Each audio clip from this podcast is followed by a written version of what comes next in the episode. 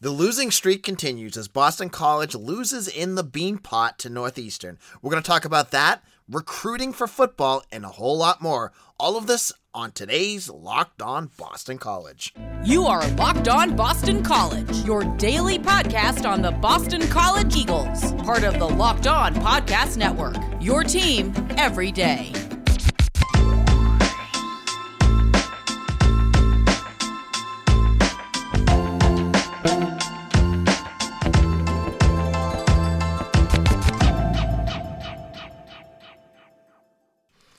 This is Locked On Boston College. I am your host, AJ Black. I am also the editor and publisher of BC Bulletin. Check out my work there. Today's episode is brought to you by Bet Online. Bet Online has got you covered this season with more props, odds, and lines than ever before. Bet Online, where the game starts. All right, folks. Three to one, Boston College loses to Northeastern in the first round of the Beanpot on Monday.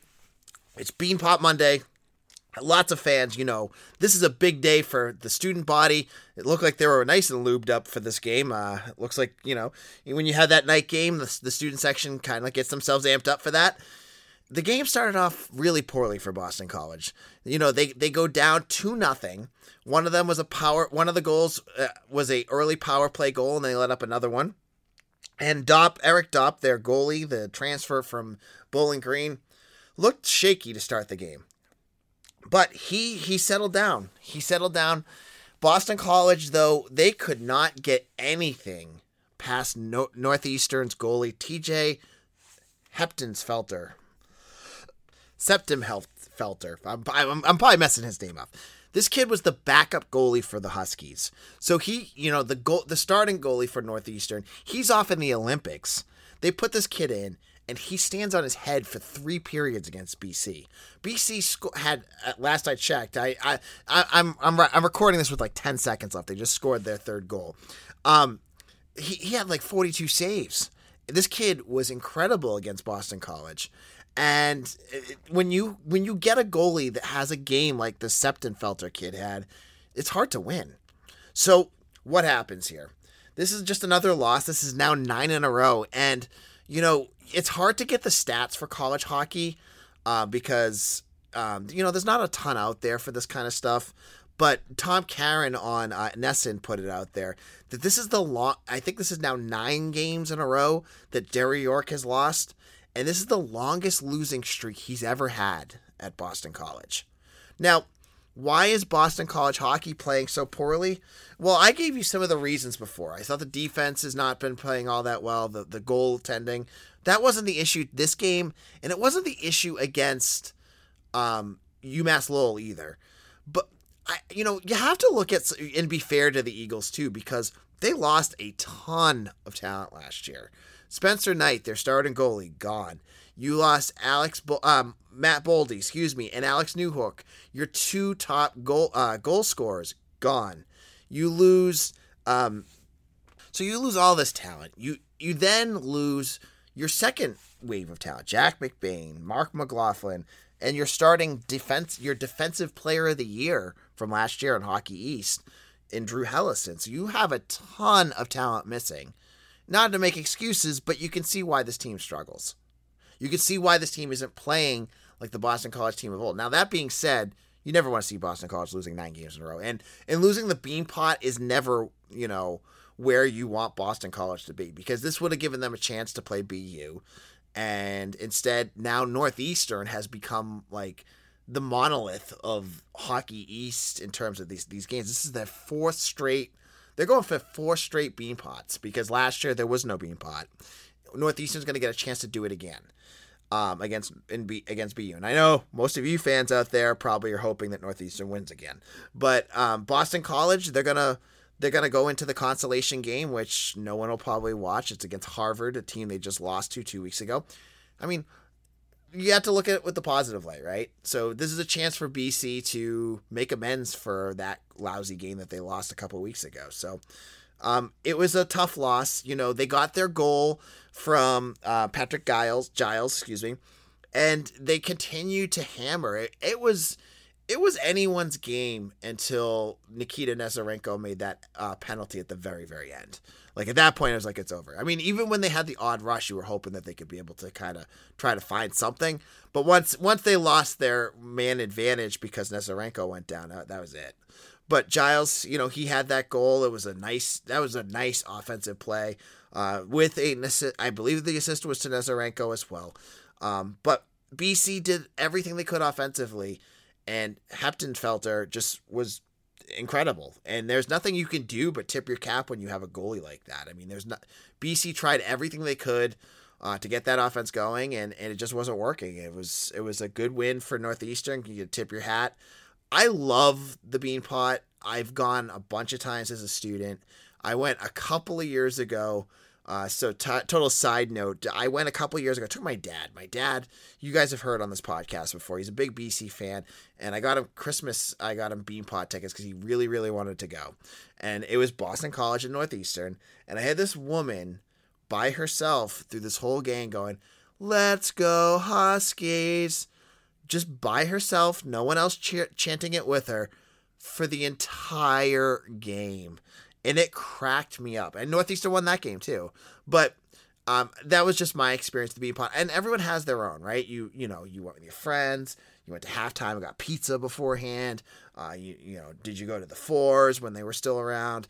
You know you had all those experiences if you were a Boston College student.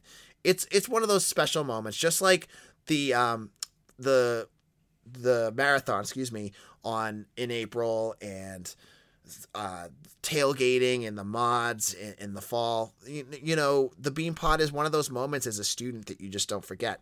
Now, for those poor students, now that this is just this is going into the line of all the other lousy Boston College sporting events that have happened in the last decade. BC needs to pick it up, and next year maybe when this team matures a little bit, they get a little bit more talent in there. You know, um, I think that the, this the, this team could be something more to talk about. I mean, we're getting to the point now though where we have to start talking is, is Jerry York going to even be here next year? I mean, he's getting up there in age. I mean, Jack Parker retired what four or five years ago. York is not a spring chicken. There's a possibility all the time that he could be. Um, this could be his last Beanpot. We don't know that, but it's something worth looking into. Uh, but in a moment, we're going to talk about recruiting, and I've got a, a couple updates on a few recruits that you're going to want to know about. But before we do that, it, BetOnline has got you covered the season with more props, odds, and lines than ever before as football continues its march through the playoffs, right to the big game in a couple weeks. BetOnline.net remains the best spot for all your sports scores, podcasts, and news this season. And it's not just football. BetOnline has got up to the minute info on pro and college hoops, NHL, boxing, UFC, along with live, real time updates of current. Don't wait to take advantage of all the new amazing offers available for the 2022 season. Head on over to BetOnline, where the game starts. This is Locked On Boston College. AJ Black here. We're going to talk a little bit about football recruiting now, as there's some more news that are going on with Boston College recruits that they are targeting. So a couple of weeks ago, Andrew Rappleyea, a tight end from the area, he committed to Michigan, and it looks like he's still sticking with that. Josh Gattis, their offensive coordinator, left uh, earlier this week to go to Miami. And one of the most shocking news in the country. I mean, Gattis was the Broyles Award winner for the past season as the offensive coordinator. Uh, he really revolutionized Michigan into one of the best teams in the country. Um, will Rapley uh, stick with Michigan now that it's just Harbaugh uh, and his position coach is gone, or will he he move on? It'll be interesting to watch. I'm, I'm guessing he's going to stick with Michigan. I mean, you know, it, it, when you lose an offensive coordinator at that at a tight end spot, I mean, I'm I'm assuming Michigan will probably either like you know put you know someone like Mike Hart or some or someone else that's on their staff up. And probably someone that Rappleyea already knows. So I don't think it's that big of a loss there.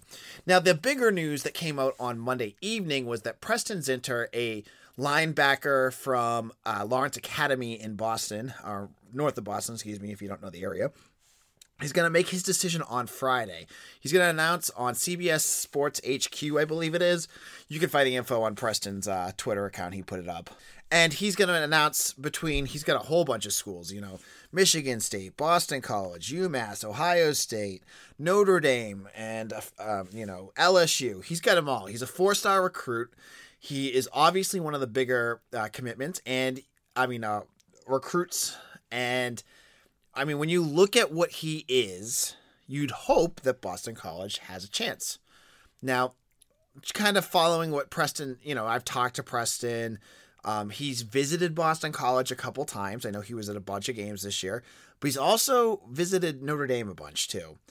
Um, if I was leaning right now, I think he's going to end up with the Irish. Um, I think you know he's very he seems very locked in with Notre Dame, and so um, I would guess that. And I know that his most recent visit, I believe, was to Anna, uh, not Ann Arbor, South Bend. So I think that he has you know a good connection with them. So this is going to probably, I mean, if I'm guessing right now, probably be the second big um, recruit from this area that's going to end up with another school. And I don't want to get negative Nancy here, but Ronan Hannafin, he also seems like he's leaning Notre Dame right now. I would not put Samuel Okunlola as Boston lean towards Boston College at all. I mean, he's got a million offers, so I don't know where he's going to land. I I know Boston College is doing their due diligence with him, but I mean, whew, look at that offer list, just to, to, get get a feel of what he's he's going to be looking at. And then Joel Joenel Aguero, I think he's a Georgia lean right now. So you look at what Massachusetts has right now. There is, you know, five, six four star recruits. I've talked about this before. And I thought Boston College was in pretty good shape with a lot of these kids. That, you know, that they've done a lot of the the legwork. They've had them on campus. I mean, Ronan and Preston Zinter have been on a bunch. Andrew Rappleyea was on a bunch too. So I'm not, you know, I think they've done their their work to get them here.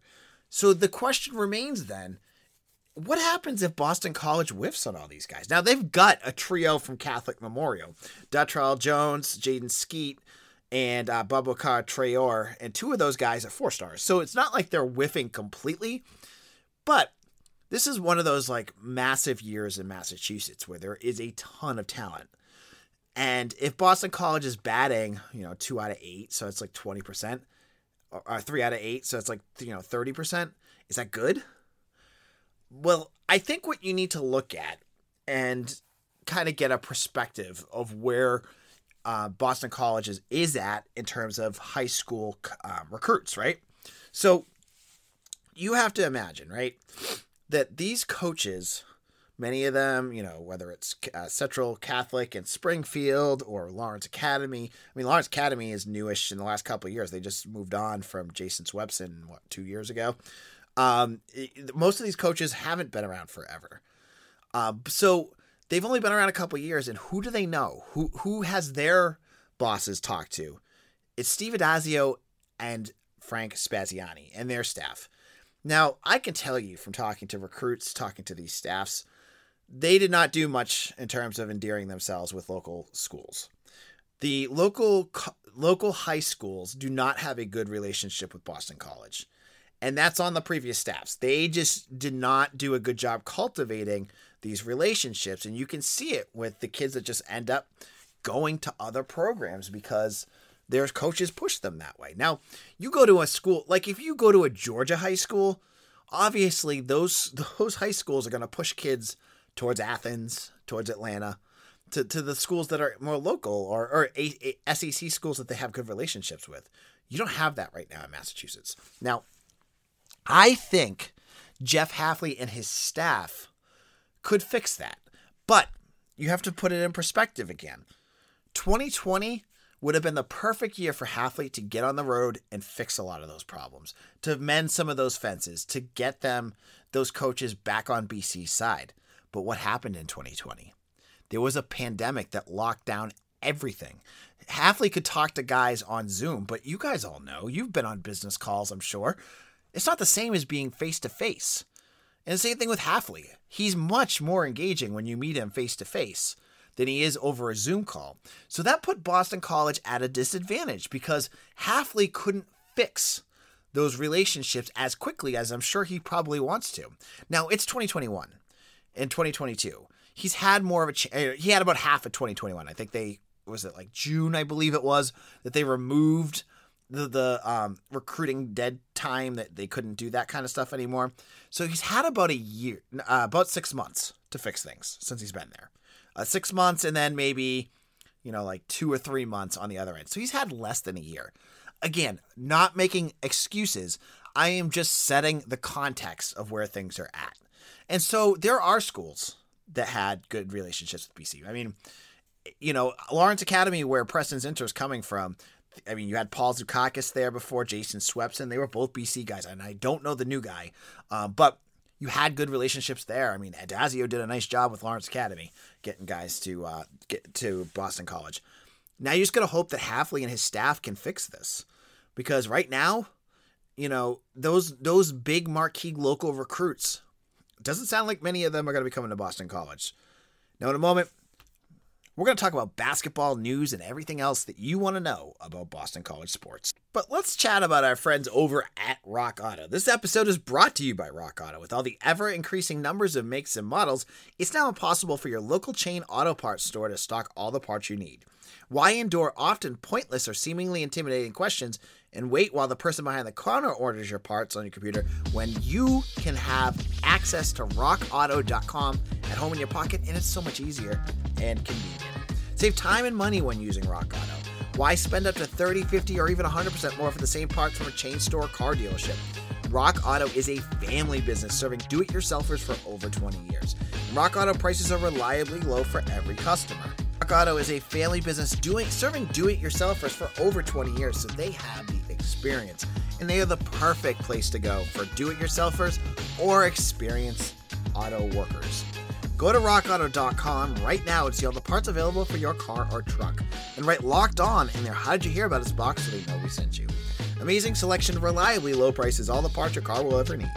RockAuto.com. This is Locked On Boston College. AJ Black here. We're going to just get into some news items. There was a bunch of news that came out this week. Um, biggest one had to do with BC basketball. Now, BC basketball, they're playing Syracuse this after uh, this evening. They're returning home, uh, and this is a big game for Boston College against a Syracuse team that's playing exceptionally well. Uh, Syracuse had a really rough streak in the middle of their season. They've started to turn it around, and hey, any any chance BC can have to kind of pull an off upset against their old Big East rivals would be a good one. So we'll have to see how BC plays. Um, I'm sure they're going to love being back at home where they've played a lot better this season than they have on the road. Now, in terms of basketball as well, we know where Boston College is playing in their multi term team tournament in 2022 2023. We're not even through the season, and we got to set that schedule up ahead of time. So this year, Boston College played in Daytona, Florida, in the Sunshine Slam. That was the the games that they lost against URI and Utah, but they won one that was like associated with it. I don't even know how to explain it against Holy Cross at home, which was part of the Sunshine Slam, but it really wasn't.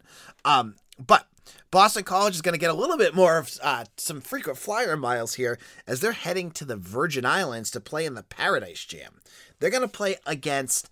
Uh, there's a six team tournament with Belmont, Buffalo, Drake, George Mason, Howard, Weber State, and Wyoming some good teams in there. Wyoming is second in the Mountain West right now at 19 and 3. Belmont, who beat Boston College, I think it was two years ago, is 20 and 5. The Drake Bulldogs, who have one of my favorite um, mascots of all time, Griff the Bulldog. If you ever follow him on social media, he's the best. Um, they are t- 17 and 7. So as you can see, they're and George Mason also is on the rise. So this they're not the like the Battle of Atlantis, like Kentucky and Dukes and all those schools. But this is a solid tournament for Boston College. I mean, for a season where Boston College, you, you, if you're looking at the trajectory of where this team should be next year, they should be looking to really improve and get themselves to the NIT, to being a bubble team, if that's really where they want to go, or at least getting better. And when you put together a out of conference schedule like this, or, or out of conference uh, multi team tournament like this, you're starting to put together some pot potential big wins. So obviously they got to win these games, and we don't know who Boston College is going to play yet in this tournament. There's six teams they could match up with, you know, any of them, but I think this is something that I think it's going to be great, and it's great for the team too. I mean, they get to go to Virgin Islands. How awesome is that? It's going to be. Uh, they uh, their uh, website said on, on, an average day in November, it's 86 degrees in the Virgin Islands with white sand beaches and all sorts of good stuff. So, I mean, good good for the guys. I think they're going to have a great time there for this game. They 15 degrees of separation uh, Boston College news story. I just saw that Detroit Lions named Ben Johnson their offensive coordinator, who I honestly did not even remember coached at Boston College, but he was a graduate assistant at BC in 2009 under Frank Spaziani. Uh, he was promoted to tight ends coach in 2011 and then went on to coach at the with Miami Dolphins in 2012. He was an offensive assistant and then he um, continued being a coach with them until he ended up with the Detroit Lions in 2019. So congratulations to Ben Johnson. I, I, you know, I followed the team back then. I just didn't know he was a coach for them. It just, it was during those lean spaz years that I don't think many of us remembered much of that. It was just all um, trying to block that all from our memory. So the, congratulations to him. And uh, the the coaching searches has uh, the coaching carousel at least right now for the NFL looks like it's over. I mean, the uh, Texans hired Lovie Smith, which I have no idea what they're doing, and then um, the, the Saints hired Dennis Allen again. Don't know what they're doing. Um, I I'm just kind of underwhelmed with both those hires. I mean, Lovie Smith just got fired from Illinois um, and was not very good, and Dennis Dennis Allen has a terrible track record in the NFL. I guess they're trying to hope that he can figure out something that he didn't get his first run. Um, but one name that didn't get hired was Brian Flores, and I'm not going to get into the whole politics of everything going behind it but he just didn't get hired. So that's that's all I'm going to say about that. Well, thank you all for listening to today's show. On tomorrow's show, we're going to review the Syracuse game against Boston College. We'll dive into any Boston College sports news that you're going to want to know. So to make sure to check us out there. If you haven't done so already, follow us on YouTube. Just look up Locked On Boston College. It's easy to find us. Hit that subscribe button. It takes 10 seconds and it helps the podcast out tremendously. You can follow me on Twitter at AJ Black underscore BC or at Locked On BC. I hope you all have a great evening and thank you all for listening. Take care, everyone.